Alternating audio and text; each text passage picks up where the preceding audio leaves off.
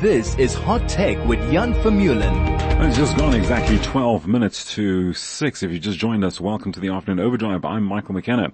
Joining us on the line now, Jan Vermeulen, editor at My Broadband. We're going to talk everything Hot Tech, as usual, on Tuesdays. Jan, good afternoon. Thanks once again for joining us.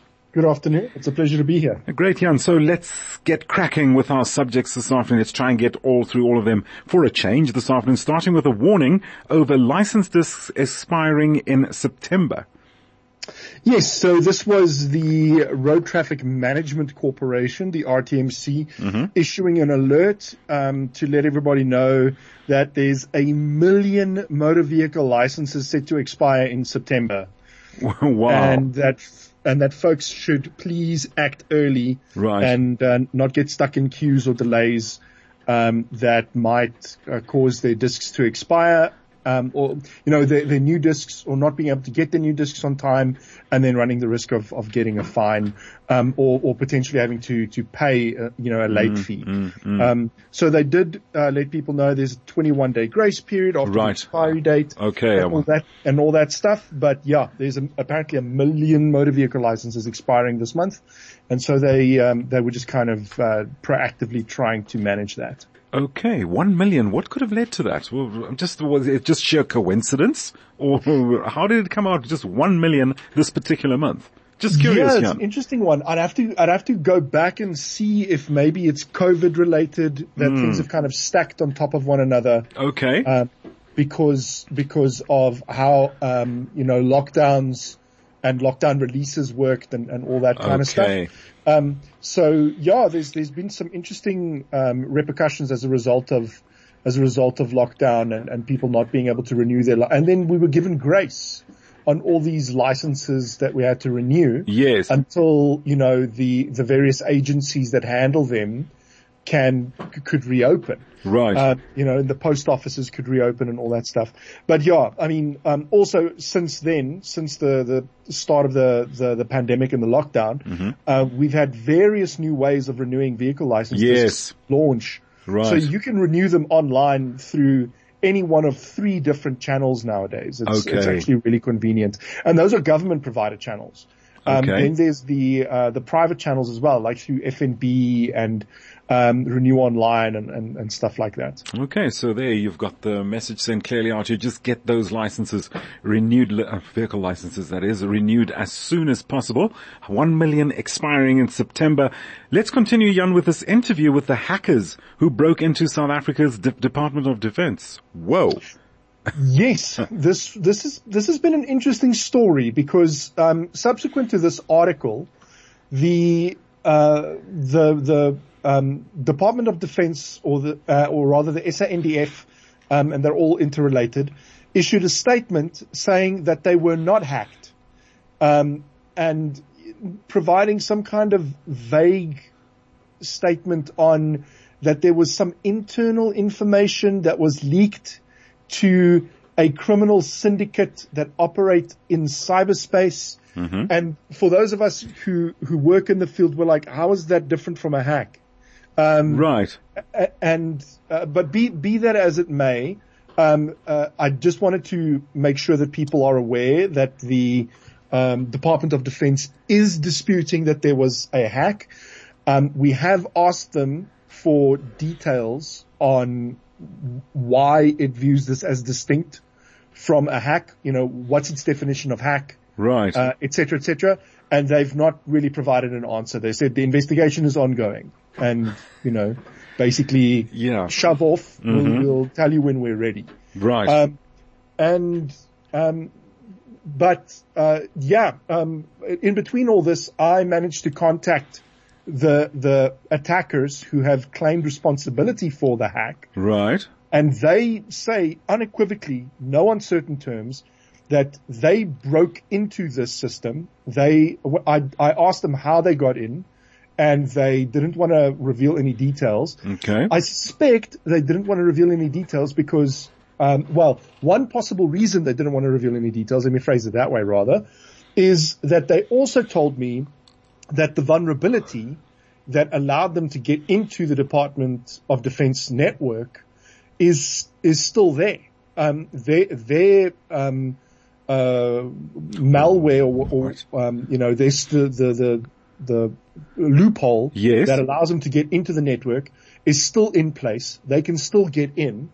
And potentially just, you know, one potential explanation for them not wanting to say how they executed the attack is because that will then make it easy for others to do that and potentially mess up their hack. Right. So, they sound like they patented it. Yeah. Right. But also, I mean, it would, if they revealed too much, it would allow the Department of Defense to close it. So it's not just, you know, out of nobility, you know, trying to get you know, trying to prevent other hackers from getting in, but, also, to prevent the Department of Defense from finding it and closing it. Right. But, you know, that's provided that, they're not lying about it. You know, if the Department of Defense is telling the truth, then potentially there is an insider that has essentially leaked access credentials to the Department of Defense network, to an international group of attackers that then broke into the system and stole around 1.6 terabytes of data. That sounds like a lot, but from the information that hackers in South Africa have given me, because this has obviously piqued everybody's curiosity. And the fact that the department is not saying anything has piqued it further. And so hackers in South Africa have gone and taken a look at this breach. And there's a lot of video files, in the data, that's been, put online. And so a lot of that 1.6 terabytes might not be, you know, just confidential or secret documents. It could be, you know, various promotional videos and all kinds of stuff. Until someone has downloaded this massive archive. It's like 500 gigabytes big, the archive alone, and then it uncompresses to apparently 1.6 terabytes until someone's been able to download this thing and go through it in its entirety. We won't know exactly what's in there. But obviously, there's potentially legal repercussions to that. So you can't just download this thing and go through it because you might actually be breaking the law. So, it puts us in a tough position where you want to know what potential national secrets have been leaked online, but you're not allowed to look. And for what reason, for that matter. One wonders what their intention is and why they would do it in the first place. But anyway, Jan, let's move on. Sorry, we just pressed for time. I just want to try and get through what we roped you in for this afternoon. South Africa's top-selling used electrical cars. Take us through that. Sure.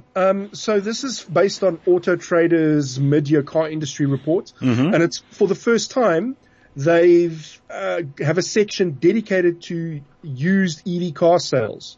And so let me just go right through them so people can see what they are. So the top 10 most sold used secondhand electric vehicles in South Africa are the BMW i3, average price 600,950 rand.